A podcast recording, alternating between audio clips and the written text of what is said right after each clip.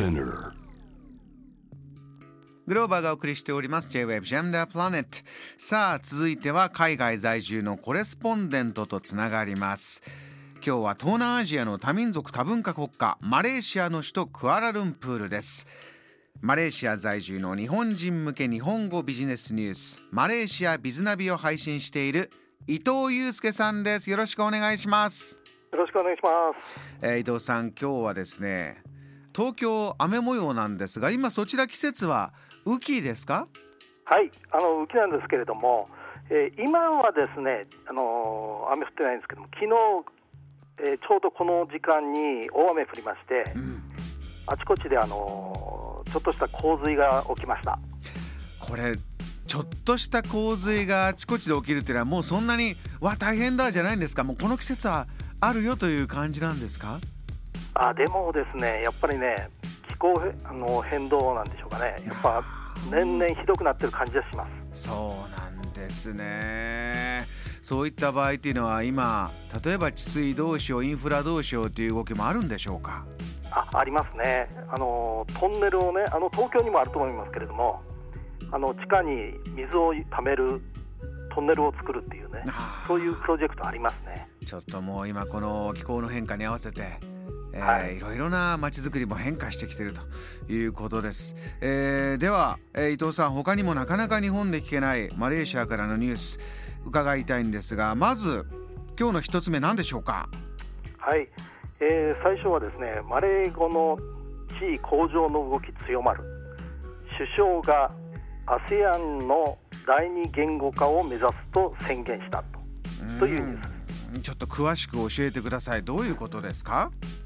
えーっとですね、ASEAN って大体あの英語が、まあ、あの一般的に使われるんですが、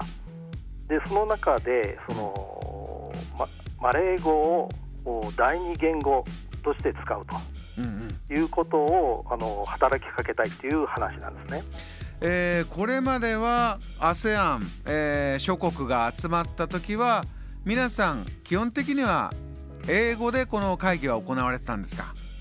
会議自体はあのやっぱり通訳がついて、はい。えーや国際会議ですからね、うん。あの通訳ついてやるんですけれども基本的な文書なんかは英語でやると。ああそういうような形ですよね。うんうん。えでそれがをですねあのそういう、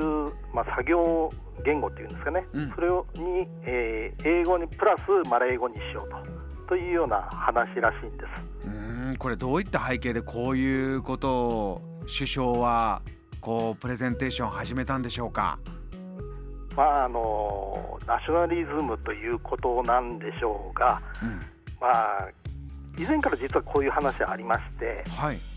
去年のですね11月に、えー COP26 の会議があのイギリスでありましてその時にあの大臣がうん。いきなりマレー語で話してですね、うんうん。えー騒ぎになったっていうのがあったんですけどねこれ自分たちの言葉で話していくんだという姿勢をいろんな国際会議でやっていこうこういう動きがあるんですね。そうですね。やっぱりねあのそれで、えーまあ、そんなことするのは恥ずかしいっていうもともとイギリスの植民地でしたんでずっと英語でやってきたんでね。うんうん。でそれを、まあ、あのマレー語を、まあ、あのメインでやっていこうっていうふうなことなんで、うーんまあ、恥ずかしいっていう、えーまあ、向きもあるし逆にそのあよくぞやったという声も出ているっていう感じですね。なるほど歴史的な背景で言えば自分たちの言葉でやっぱり話していこうよもうというそういうお気持ちで見てる方もいるということなんですね。まあ、世界的に世界に向けたアピールというかですね。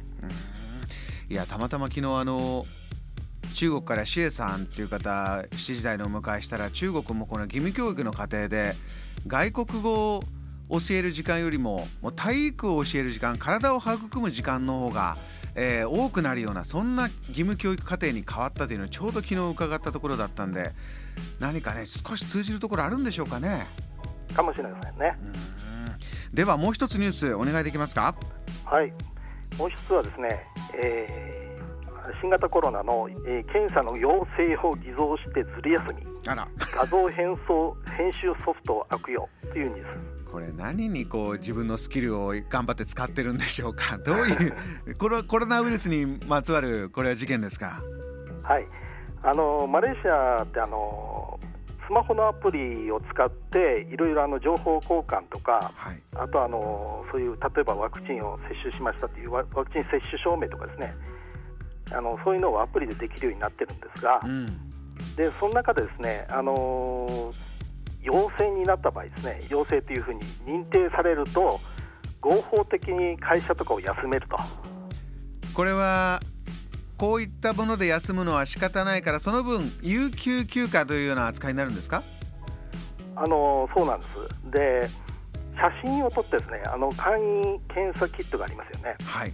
であれをの写真を送るんですけれども、うん、あの写真をあの画像編集ソフトを使って、えー、偽造してですね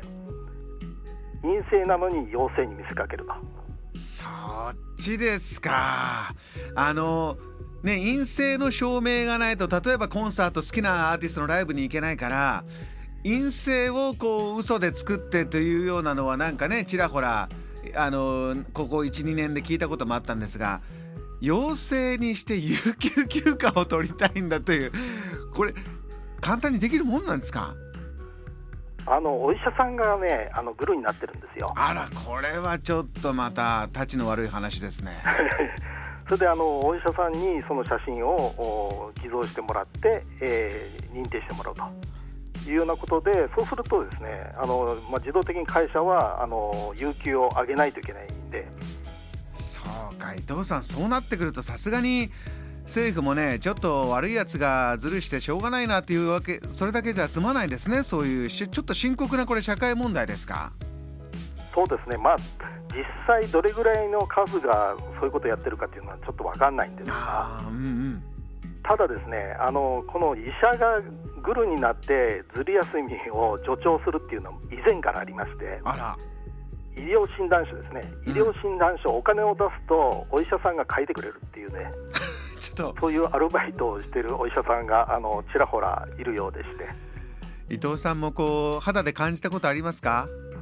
あのうちの会社ではないんですけれども幸いにして、えー、あのよその会社ではそういうあの休む、うん、